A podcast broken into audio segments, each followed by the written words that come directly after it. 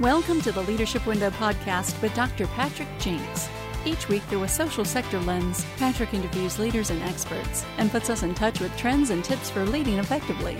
Patrick is a board certified executive coach, a member of the Forbes Coaches Council, a best selling author, award winning photographer, and a professional speaker. And now, here's Dr. Patrick Jinks. Well, we're at a kind of a cool number episode 99.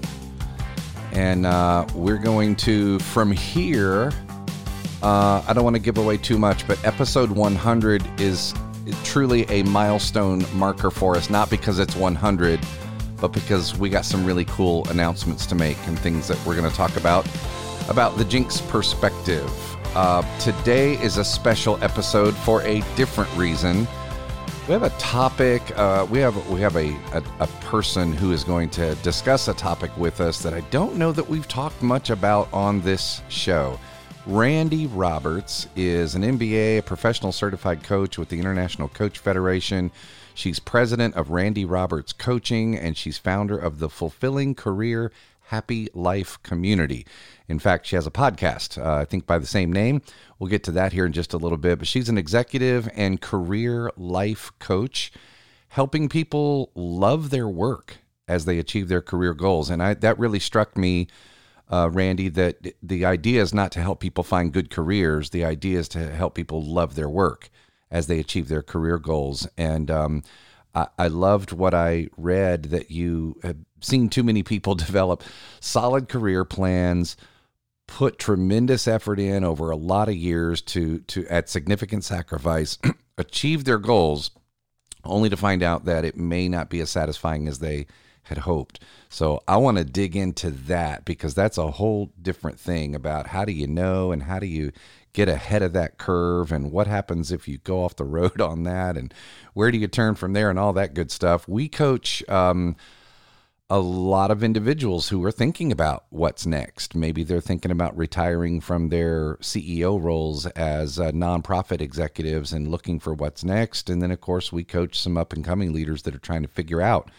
where they're going and, and what they're wanting to do. But um, before becoming a certified coach, Randi had a successful over three decades year uh, career as a pharmaceutical executive and we'll talk a little bit about how she made a jump from pharmaceutical arena into this.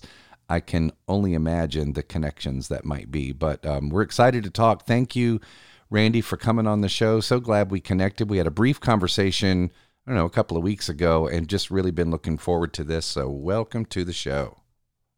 Thanks so much, Patrick. I'm really glad to be here for for show 99. Yeah, that's a special one for sure. Tell us about um, just. I'm gonna just turn it over to you for a second. Tell us more about you that our bio that I just covered doesn't really uh, touch on. T- tell us the tell us the journey a little bit and what you're doing and how you got there. Sure. Happy to. So I am now in my second career. And to start with my first, as you mentioned, it was in pharmaceuticals, started as a sales rep out in California where I grew up and ended up taking always on the commercial side, lots of different jobs in sales and marketing, and ended up after some twists and turns in what was what I had identified as my dream job, which was to be vice president of sales and marketing in a big pharma company. So essentially, I was running a billion dollar business. I had 300 plus people reporting to me. I was convinced I was, you know, important and making things happen. But what to me was more important was almost every day of that 30 year career, I was jumping out of bed before the alarm every morning. I loved my work. Mm. I loved the interactions with people, the shifting gears all the time, the travel, the all of it. But the reason that I loved it was I am someone that needs to know that I'm doing some good while I'm doing well. So I, I need my work to make a difference. And helping patients made a difference for me. You know, the pharma industry helps people be healthier, helps extend lives, all of those things. So really being tapped into the good that we did was really motivating for me for a long time. And then something weird happened. Like all of a sudden, I wasn't jumping out of bed every morning anymore. I was just not as excited about my work. The stuff that used to excite me was exhausting me. So I had to do a lot of digging to try and figure out what was wrong. And what I realized was I was too far away from the good we were doing. I was so high up in a big hierarchical organization that I was spending all my time getting resources for my team uh, team aligning forces to make sure we could do what we needed to do helping identify what were their pro- what were the problems and how were we solving them all of that stuff. And it was just you know also just some stuff going on in my life. It was time to make a change.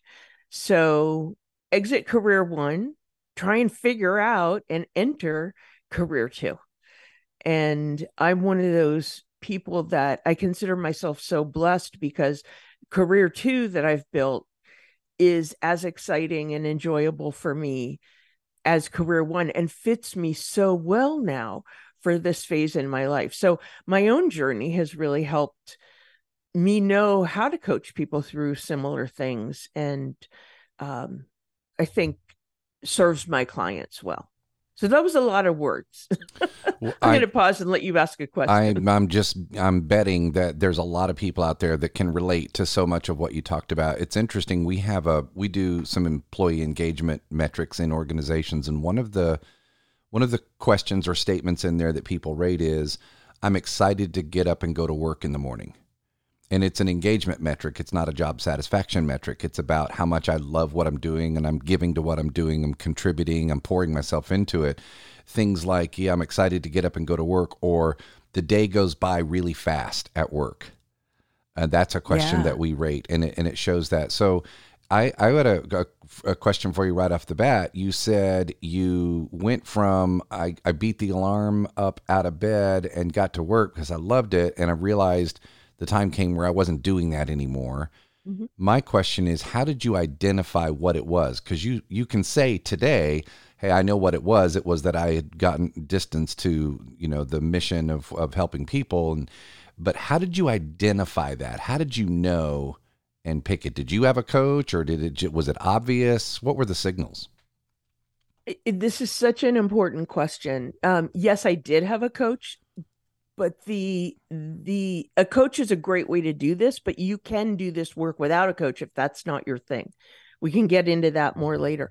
But i think the it's it really comes down to the inner work of trying to figure out what do you need at this phase of your life at this point in your career? I mean we career goals are long-term goals. I mentioned that i had reached my my dream job well it was a 20 year journey to get there with a lot of work and a lot taking different roles to prepare myself and that kind of thing. And so i changed a lot during the course of those 20 years. I started as someone who was single on my own could be self-focused. Then i had a family i went to grad school i took on different roles i moved for my job like there were a lot of different seasons of my life that i went through and it's really important to check back in in a purposeful way to find out what's important to you in your life and are you still working towards the same goal and i've worked through the those issues with a lot of clients and in fact there's a tool that's available on my website that I, I make available free if anyone's thinking wait a minute how do i get started with this and it's really something I've identified what I call eight pillars of career satisfaction. And it can easily help you dive into what may not be working for you anymore in your current situation. And likewise, what's still working really well. So that's available on, on my website. Um, we could talk more about that later. But the reason I developed it is this is not an uncommon problem. And people don't know where to start. It's that I describe it as like my career has started to itch and I'm not sure what to do about it. And it starts with figuring out what the problem is because you got to make sure you're solving for the right thing. Otherwise, you may go somewhere and take the problem with you. Yeah, I see that a lot. That's right. Um, we, my um, I had a mentor once taught me the the Bob principle. If Bob has a problem with everyone, Bob's the problem. That's the Bob principle in leadership. Yeah. What do all these things have in common? That's right. Bob. the other thing that struck me is you said exit career number one. And um, so for a lot of people, including me, what the journey is we start career two before we exit career one, or we line up career two before we exit career one. And we decide we reach a point where, okay, career one's got to go now because career two is more than a side gig. And this is what I really want to do. Okay. That's a lot of people's journey. It right. didn't, you, the way you phrased it, it didn't, I, I didn't pick up on that. I picked up that you you left career one because it wasn't satisfying and i'm so that sounds like there was some time that that passed before you figured out what career two even was can you talk about that transition yeah i think it's it's actually for anyone who's considering doing that it's a really important point because i think it's really important to plan out and this is part of understanding who you are and what you need in your life for me, I had thought about what I wanted career two to do, and I had identified that I wanted to be an executive co- coach. And the reason is I knew how important executive coaches were to me at pivotal points in my career. And I really felt like I had a skill there and I had an interest there. And with my business background, I could make that into something. Um, and I thought a lot about what was the best way to do it because you're right. There are people that think, oh, leap and the net will appear. Quit your job and and that that hunger that you have, the universe will provide and you'll find a way. That is right for some people. I think that's not necessarily right for most people, and it wasn't right for me. Mm. So I definitely started doing some planning for me, being the support of my family and being very practical and security minded, it started with a financial review of how much longer did I have to work corporate? How had I prepared for that? What would I need to be earning? How would I need to ramp that up as an entrepreneur um, to set the right expectations and put some things in motion? So I went into it eyes wide open but I knew that I wanted to dive really deep into um, an intense coaching certification program. Again, not always the right way for everybody, but for me, you know, I had a lot of business experience, I had a lot of natural talent. I wanted a toolkit. I wanted to know the specific skills and I wanted a network into this new world. So I I was fortunate. I got a package when I left corporate, which gave me a little bit of a cushion. And I spent about 10 months in this really intensive coaching certification program and during that time was able to think ahead towards building the business and things so that's how i made that transition but another important part of that was having the right expectations up front it doesn't happen out of nowhere you don't you know call yourself a coach start some service oriented business and day one have a full client roster it takes work to get the work and so setting the realistic expectations helped. I was really clear on how I needed it to ramp up the number of clients, the amount of revenue I needed in year one, and how that would ramp up to now is year five. And I've achieved those goals, but it, it did take time. Um, I think if I had gone into this thinking, well, year one, I'm going to be making as much as I was in the corporate world, I would have been much more in touch with a sense of failure than, wow, that I'm building this step by step and look how well this is doing and look look how well my clients are doing as a result of it. That is powerful and it it's um you're you're clearly setting a theme here of the discipline the preparation the patience. These things have to cook. They have to bake. Um you you said it took you 20 years to get to the dream job stage yeah. do you do you coach a lot of leaders who have i don't know i old guys like me say this is a you know generational thing where people just expect you know i'm going to a company and i expect to get promoted in six months and i expect you know i expect to make this and i expect to get this and i, I know that's an unfair generalization but do you get a lot of that of people who just really aren't thinking about the paying the dues part and the letting things bake part are there a lot of unrealistic expectations that you come across in your coaching world definitely see that. I would say that I don't work with a lot of those people only because that mindset is they're not really seeking out coaching, at least at that phase, right? And to be fair, there's a lot of dynamic depending on what field they're in. They may step into a consulting job or software engineer or something that's really sought after, and they may get promotions really quickly and they may have a lot of money thrown at them. So it kind of happens that way.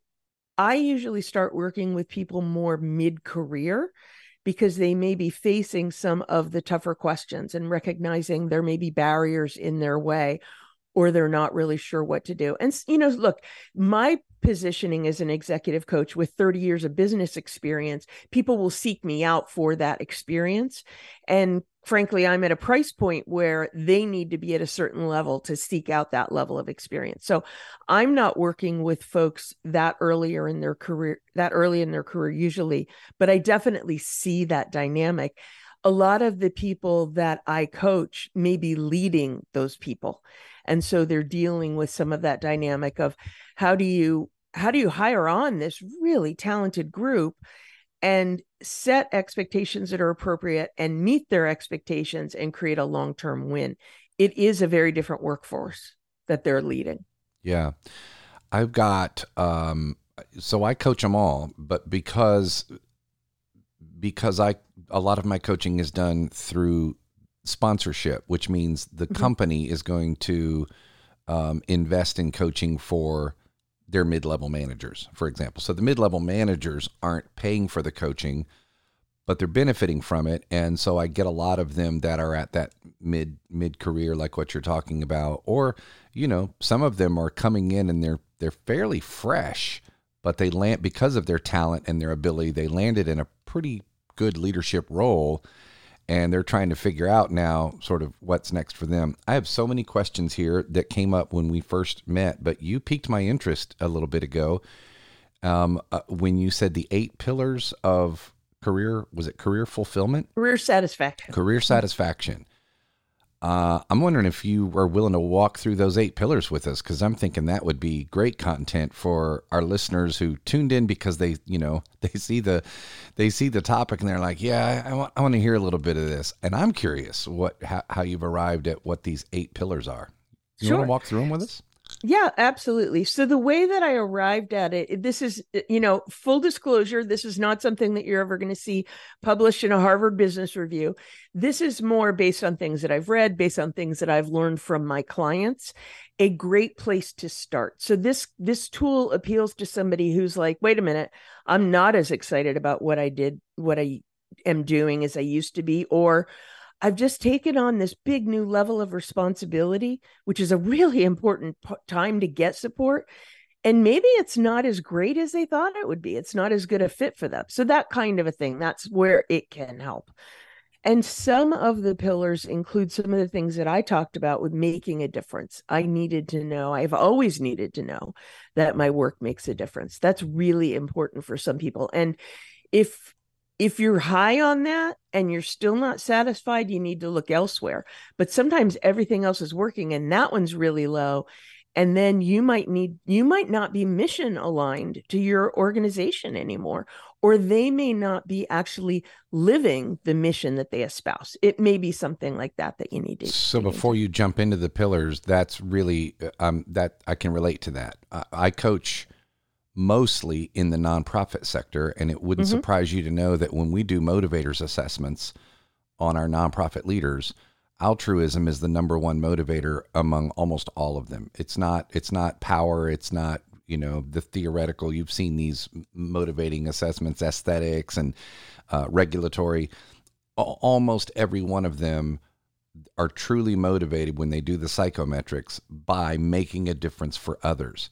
So what happens for them is not that they don't feel like they're making a difference for others anymore, but the stress of what it takes in their in the sector in particular, I guess the nuances of the challenges of scarcity and everything else in the nonprofit sector, those stresses start to wear down on them to the point of it's it's just almost not it's just almost not worth it anymore because if I can't bring my best to this anymore, then I'm not, then the altruism's gone because I'm not helping the people the way that I want to help them anyway. But it just dawns yeah. on me that these individuals that I, most of the individuals that I coach are in this work and in this sector because like you and even in the pharmaceutical world you're you're wanting to make a connection between the work you do and the value it brings to someone else. So I just wanted yeah. to, I just wanted to interject that.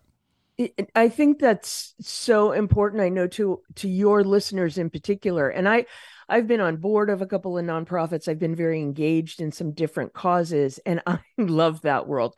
I mean, those the people that do that work, uh, they are motivated well beyond the money, the perks, those things. It's really they better um, be. yeah, it's true. It's like an internal fire. Um, but it it is very true that they need to take care of themselves. And what I find is a lot of times the people that are so other focused don't give themselves permission to think about what's making them happy. And if are they doing the work that's still lighting them up? And it's, you know, the old uh, analogy of put your own oxygen mask on first. Right. If you are depleted, you aren't going to be able to help others in the same way. So it's not selfish. It really does, you know, taking care of yourself and figuring out what you need really does enable you to help others. And in fact, you know, I believe in it so strongly in my client roster. I, I have certain revenue targets and things for my own business, but I have two slots that I reserve for people who either are students, so they're earlier in their career, because I do have a few of those, or people that do nonprofit work because they need the help and they sometimes can't afford the help. So I absolutely believe in that. That making a difference is critical, but they need the other things too. And they don't that's often right. let themselves look at it. Absolutely. Yeah, that's right. Um, Okay, sorry, I didn't mean to derail you. You were about to walk through the eight pillars with us. No, not at all. Yeah, absolutely. so making a difference is one. Some of the other ones, and I'll go through them quickly because I think if people are interested, they can take themselves through the absolutely. the assessment in more depth. And in fact, there are people that enjoy taking themselves through an assessment. There are instructions there to do it. It's easy. But if you'd rather go through it workshop style, I actually have a video on my YouTube channel that that I can take them through that if that's a better learning style for them. And that's fulfilling career happy life. Awesome. Um, so the other um, pillars of career satisfaction are growth, challenge, balance, connections, leadership, which might be their own leadership, the leadership of their company, that kind of thing, contentment, which is everything's kind of satisfied for them, things are feeling good. Um, and then the last one might surprise you, but it's fun. Yeah, that doesn't surprise me at all. Actually, okay. I'm I'm really all these make just perfect sense. And yeah. you know, you mentioned you know this isn't a peer reviewed Harvard you know business thing uh, model. Th- those are sometimes not the ones that really resonate. You mean you've got the business experience and the coaching experience, you know, and it's funny how much I've learned from my coachees because I spent 20 yeah. years in organizational leadership, uh, you know, leading organizations. So I've got the leadership experience, but I get, I get now, now I've been in the coaching world long enough where I've learned more from my coachees than I did in my career because they're just brilliant, bright, amazing, talented, successful, competent people. And I, I love coaching them because I learn from them and that I so I've got models like these too, not this one, but mm-hmm. models and frameworks that you develop over time. That you just see this is just this is a pattern it repeats itself over and over and over. These are the things. It it it so is Patrick, and I don't know if you find this, but there may be a topic that comes up, and this is part of how I developed it. There may be a topic that comes up with a client, and then I don't know if it's that all of a sudden I've dialed into it as something important but I may have a similar discussion with four or five clients over the next two weeks about that topic. So then it's like, okay, this needs to be a podcast episode, or this needs to be something that I write about in an email. It seems to come in waves like that. It's really interesting. Yeah. So I there's a um, a particular concept or theory that I use all the time in my leadership coaching and training. I believe it's one of the core tenets, um, and that is self determination or self determination theory, which um, is a psychological construct that plays out in the workplace. And um, if anyone's, it, I always promote this book too. If anyone's interested in in a sort of layman's version of it, Daniel Pink's book Drive really talks about self determination theory. And he basically is saying, or self determination theory says, there's three things that your employees want autonomy, competence, and relatedness. As I look at this list, you can pretty easily fit almost all of them into one of those three. And if you think about it for another 10 seconds, you can put the rest of them in there. Be making a difference. That's that relatedness. I need to feel like I, there, I, I, I'm identifying with what I'm doing. I have a sense of belonging with the mission and with the, the leaders that I'm working with because I, I'm connected to the mission and the work. Growth is competence. I want to I want to be good at what I do. I want to get better at what I do and I want to be recognized for it. You know, challenge, that's autonomy.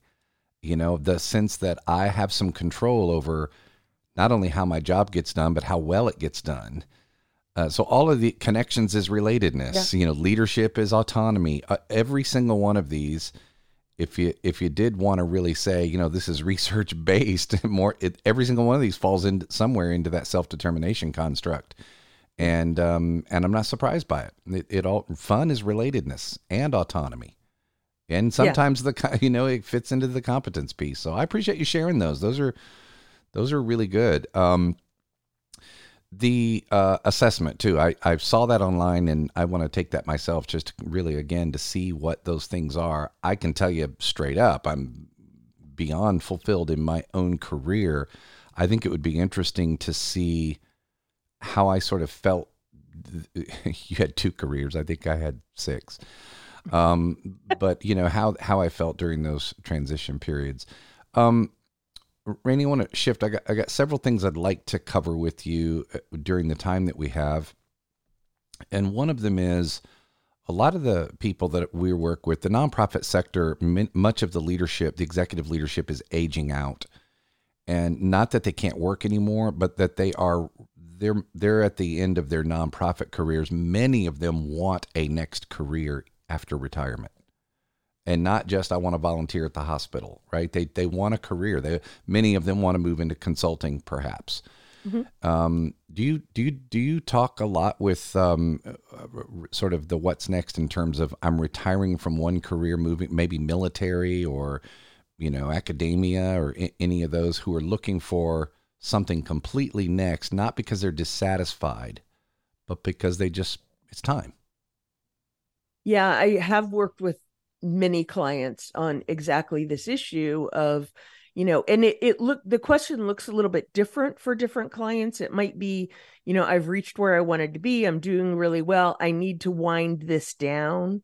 I need to, they may be thinking about their legacy. They may just be thinking about practicalities of it's time you know, for whatever reason, themselves or the organization, it's time. They may need to work or they may just want to work. So I actually I've worked with a lot of clients on exactly this and and how to prepare themselves for it. Yeah. And I'm imagining these eight pillars apply again. It's not like they only apply for the first career, right? Or the the main one. They just um they apply again. And what strikes me too about these eight pillars as I'm looking at them again, none of them are none of them are industry specific. None of them are technical competency related. None of them are of an intellectual nature necessarily. These are all just things that just make us, I guess that's why you use the word career satisfaction, because these are the things that just satisfy us yeah. Uh, anyway, I'm thinking, I'm thinking out loud about. It. I'm, I'm just never mind me. I'm over here just looking at your eight pillars, going, "Wow, my wheels you are turning." You don't have to apologize for finding my work important. I'm all about that. my wheels but are turning. Here, here's the way to view this, and that's why I, you know, I I'm humble about it. I say this is this isn't a, a you know peer reviewed journal kind of thing it's a starting point yeah so for example if someone scored themselves low on challenge that's it's an opportunity to ask more questions. It in of itself doesn't provide you an answer, but it's like, what do I need on challenge? It might be intellectual. It might be that I'm not learning things outside of my own company. I need to know what the industry is doing. It might be I want to explore other careers, that kind of thing. So it's a place to, okay, if I'm low on challenge, what does that mean for me? And that's how I would pursue that. And it's a similar kind of conversation. You're right with folks that may be thinking about retirement or what's next. Like a lot of people react negatively to the word retirement. It's sort of what's the next phase. Mm-hmm. And yeah, what's working for you? What are you missing? But thinking about what do you need? In some ways, maybe what's working for you is even more important than because you know what you need to replicate. Like one of the things that that we easily talk about or maybe not easily but it's it's sort of instinctive is what's my financial situation? Can i retire and when? Because when clients will come to work work with me they may be in their 40s even or, or early 50s say and it's you know one of my questions early on often is how much how long do you want to work? Like what is your runway? When are you thinking of retiring? Which they may or may not communicate to their uh, to their current workplace, to their boss, to whoever. But what are you thinking about? Because that, you know, the financially you can plan to that, but it's all the other stuff. It's the what are you going to do for intellectual stimulation? Like people don't want to wake up the next morning and be bored and not know what to do. And I would say a lot more of my clients will say to me, I may talk to them, you know, three months later, and the conversation is around, how did I ever have time to work? Because they've got hobbies, they're doing volunteer work, they're seeing family, they're doing the things that they didn't do. But what I find is that time will get filled up if you've done some forethought and some planning, it can get filled with the things that you want to fill it with. I had an executive coach that my organization invested in for, for me. It was a wonderful, it's what a great asset and resource he was. And one of the things he said to me was I had just become CEO of this $10 million nonprofit, and it was the largest CEO role that I had ever had. And I was really scaling up. I was going to, you know, from running a, a million dollar organization with five people to, you know, a $10 million organization with 30 staff and a big board and a big community. And one of the things he told me when he did the assessments and he talked to some people in my 360, he said, Patrick, you're going to need you're going to need to find some outlets somewhere for some of the skill, some of the talents and gifts that you enjoy doing because the CEO role in this organization is going to demand so much from you. It's going to take away bandwidth from from some of these things. And and that's that's worrying me, right? I'm concerned wow. about that because if you get to a place where you don't have an outlet for these things in some way, it's it's really going to get you. And and I it resonated when he said it because I thought cognitively that makes sense. And it wasn't long before I realized, boy, I get what he was talking about here. Like, you, there's just not room for it. And so those have to align. Those things, you know, and this is this is where in in the motivators we talk about how leaders need to help their people connect the work that that you need them to do with their internal motivating motivators if you if you can make that connection, know what yeah. motivates your people, and and put them in roles where they can fulfill that. Yeah, they'll for lie sure. down and, in traffic for you. but it's it's interesting what you say in that conversation. I mean, it it stuck with you. It obviously was real a really important conversation. The CEO role is so different mm-hmm. than what a lot of other roles are, and in some ways, I mean, you've had this experience in some ways you can't know what that's going to be like for you until you step into it. So it's really wise to get that support and and uh, you know prepare for that and make sure that you're staying well rounded so that you continue to get have your fuel source if you will because you could get burnt out you know it, it's interesting and it, you know you mentioned that this was a conversation with a coach you were working with. And i have found also when i've in my career my first career when I took on big new levels of responsibility, it was so important to have a coach. And it was so transformative for me because you have a lot of these. If we weren't on a podcast, I might use a different word. I'll call it holy smokes moments. I don't know what to do. And you need a safe place to talk it through and verbalize your thoughts and even verbalize your fears and uncertainties like those moments are really important to have that support or when you're facing a big you know, an obstacle kind of thing. And I used to be really um, quiet about the importance of coaching in those moments because it felt self serving. Well, I'm a coach. I can't talk about how important coaching is. That's all about you.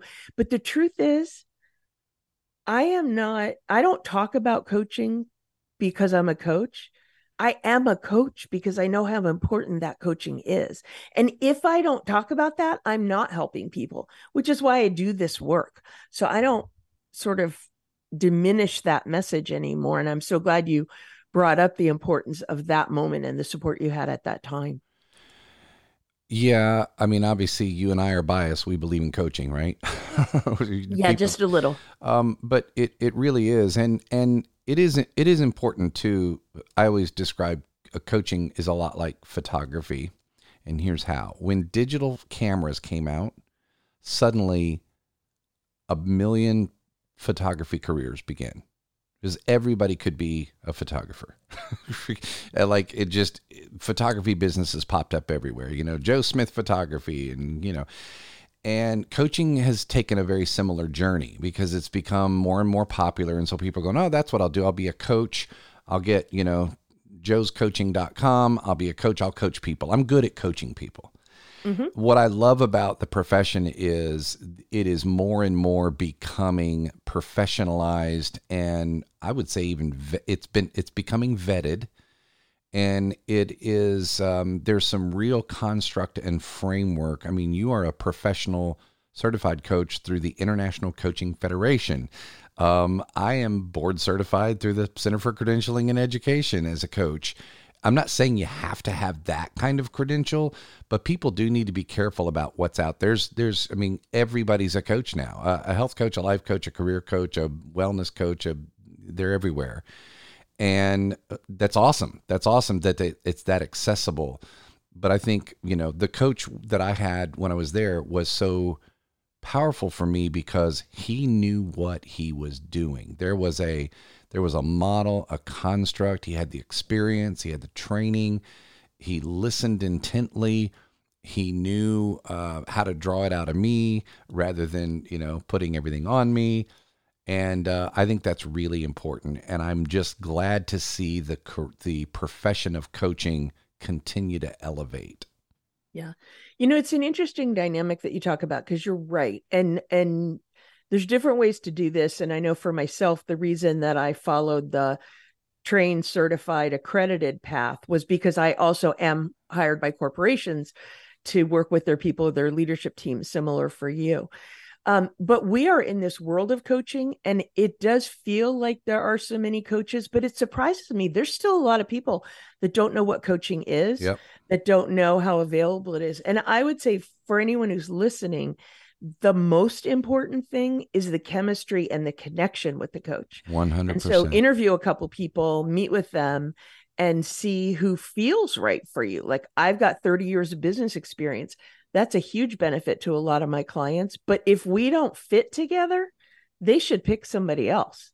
So, you know, trust your gut on this is is kind of my message. Yeah, and the challenge I have sometimes, I don't, I don't know if you have these uh, assignments or or engagements, Randi, but um, you know, I mentioned earlier that some of my coachees are sponsored. So the CEO goes to their leadership team and says, Hey, I'm getting a coach for you. And here's who he is. And he'll be contacting you. And you're going to do six months of coaching with him. And I've done that before. And sometimes it works well and sometimes it doesn't work that well. And when it doesn't work that well, it's it's often because they were not given a choice in that. At least some exposure to so I you know I've learned now when I'm when I'm working with an organization at a deep level like that um, I want to have some exposure to those leaders and then I want the CEOs to go back to those leaders and say you know what's your comfort level if we were to engage Patrick with you as a coach at a minimum we want to do that because we need to give them the autonomy and the um, the agency to to be able to say ah you know, I'd rather have a female coach, quite honestly, or, you know, I'd rather have a, a, a, person of color coach me based on, you know, kind of where I am and what I'm I'm working on in my career. And uh, or I'd rather have someone who, I don't know, there was just something uh, uh, about Patrick that I don't know would gel. They need to be able to say that because if they if they're not in, it, it you're off to a start. You don't have the openness and the trust that make coaching work. And without that, you're just wasting 60 minutes on a phone call. Yeah, I've had that experience as well. I agree with you. So I appreciate that on the on the um, the chemistry piece. There there has to be a connection, a trust, uh, uh, you know, some kind of vibe there that we're a comfort level. I guess mm-hmm. would be the word. Um, all right, I got a question for you. How do you help people overcome? Uh, there's a wall in front of me, and I'm I'm out. I can't grow any further. This or there's no more growth room left in this organization. I don't know where else to go.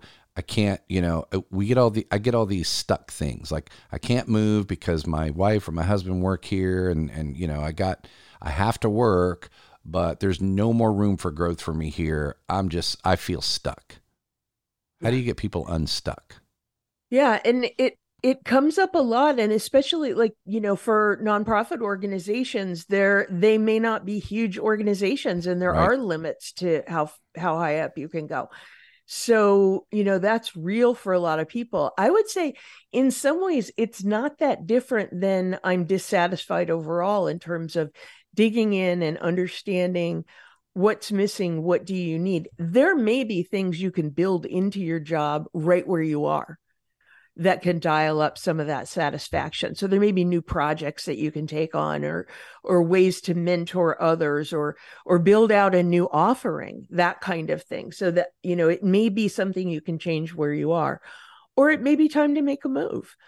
In which case it's still valuable to think about what works for you and what doesn't because in the case of uh, someone who works in a nonprofit, you want to go to an organization and where you connect with that mission and so you need to be selective about the kind of organization you would go to.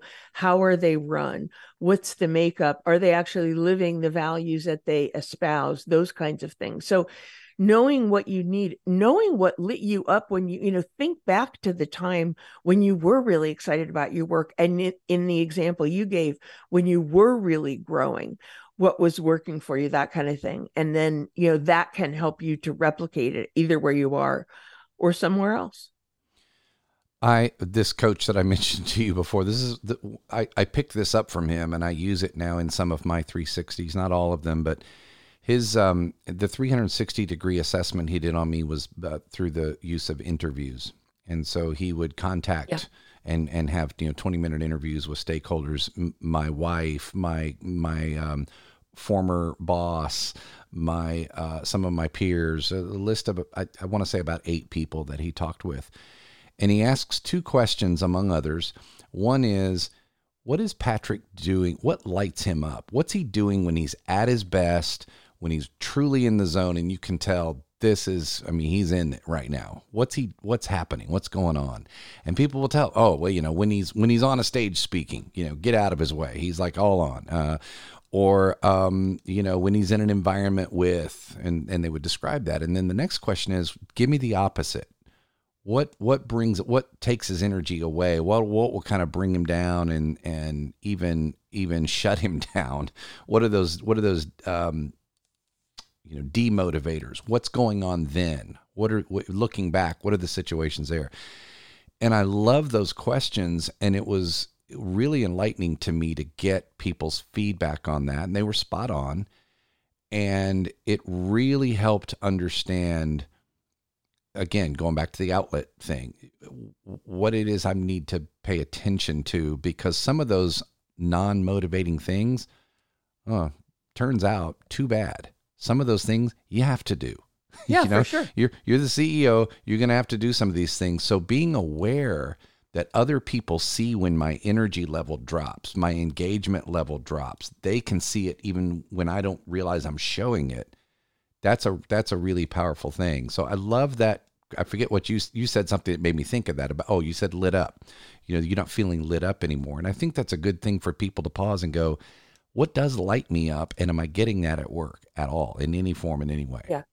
I think that's really important. And the reality is you can't be lit up all the time or you burn out right, right. Yes, so true. you need those times in between. And i think sometimes to that extent like you want to do as much of what lights you up as you can but in the in between times it's really about mindset because for me even doing tasks that I really don't love. And they're running my own business, there are plenty of them. Um, but the mindset that I try and bring to it is okay, getting these proposals out or reviewing this marketing material or whatever getting through that is going to make the next client that I see just even that much more enjoyable. So you got to have those, you know, it's a roller coaster and you got to have the dips in order to have the highs. And yeah. sometimes it's just the mental games we play with. it, it is. You but have I to consciously connect those, those medial tasks with the bigger, You have to consciously do that. It's hard. Yeah. Yeah. It can be. Yeah. You also said something a while ago that I think I don't I want to go back to and I want to just let it go too fast. Oh, I don't want people to miss it. You talked about how growth doesn't necessarily have to equate to a job promotion to a new title or whatever that if I can find something that gives me a sort of new thing to work on or challenge. That's great advice for leaders who have team members who may be getting to that stuck feeling. Um, because that's something leaders can do. Give, delegate something of significance to me, even if I don't get a raise or a title change for it. Help me grow, at least help me fulfill that I'm I'm moving to the next level. Give me some delegate significance. Give me a project to lead. Give me um, you know, a challenge, challenge, put that challenge back in. Go back to the eight pillars and see, you know, are there, is there any more I can get out of these eight pillars for this person? It's great advice for a leader to think about their people, not just themselves and how, how stuck they are. Yeah, it's so important what you're saying. And I think, you know, something that occurs to me is you mentioned the coach that you worked on did that 360 with stakeholders. And I've done that too, although I have to say I've never interviewed anyone's spouse, which is an interesting thought. But those kinds of questions could be something that a leader could ask people if you think that they're you know obviously if there's an area of i'll call it deficiency or growth opportunity you want to focus on that in a different way but if you have somebody working for you who really is doing a great job in a lot of areas, but maybe topped out in terms of growth, there might just not be a place for them, or they may not want a different job. They may want what they're doing. Doing that kind of a 360, almost like a stay interview versus an exit interview, mm. may be a great way to go and ask them what lights them up. What are they, when are they at their best? You may be able to find more of that for them to do. Um, you just introduced a term to me that I love a stay interview.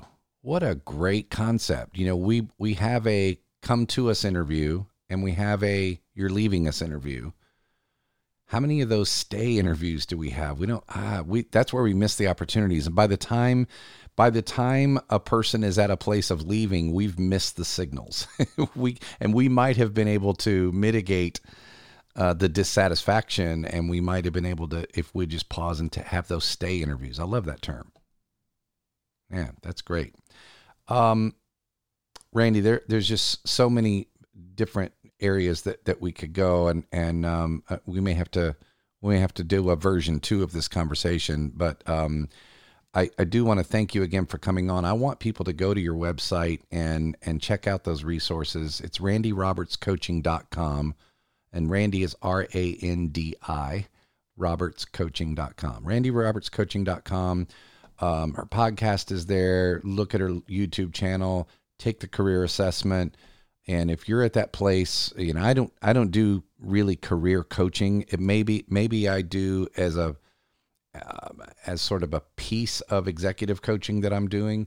But career coaching is a different thing. It's a very, it's a discipline. It's a, a very specialized thing, and um, I'm I'm glad to have someone like you that I know that I can point people to in this direction. However, before we wrap up the the conversation, I've got a couple of questions for you, Randi, that I like to ask all of my guests. And you're with your journey, I'm I'm really uh, excited to hear uh, what what your response is to these two questions. The first one is.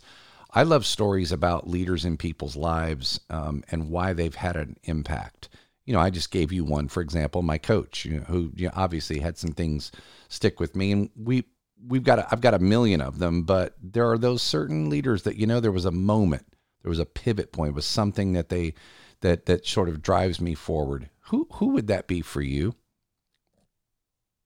Yeah, there there are a number of them, and you know, truthfully i've i've had some fantastic bosses and leaders in companies. I've had a few clunkers. I think maybe we all have if we work for enough right? So and i've learned a lot from them about what not to do but the ones that re- that really stand out for me the theme is the the confidence and the authenticity that they bring to their leadership. And and sometimes the way that comes out i mean they they lay out a vision and they you know are consistent with that but sometimes it's the humility that makes the biggest impression is recognizing that maybe they don't have all the answers and bringing the smartest minds together to figure it out and then giving people credit for their contributions. So I think that's kind of the thread that goes through it is that authenticity, the humility and the willing to share credit. Wow. Well, you might have gotten a tad into my last question. I don't know. We'll see.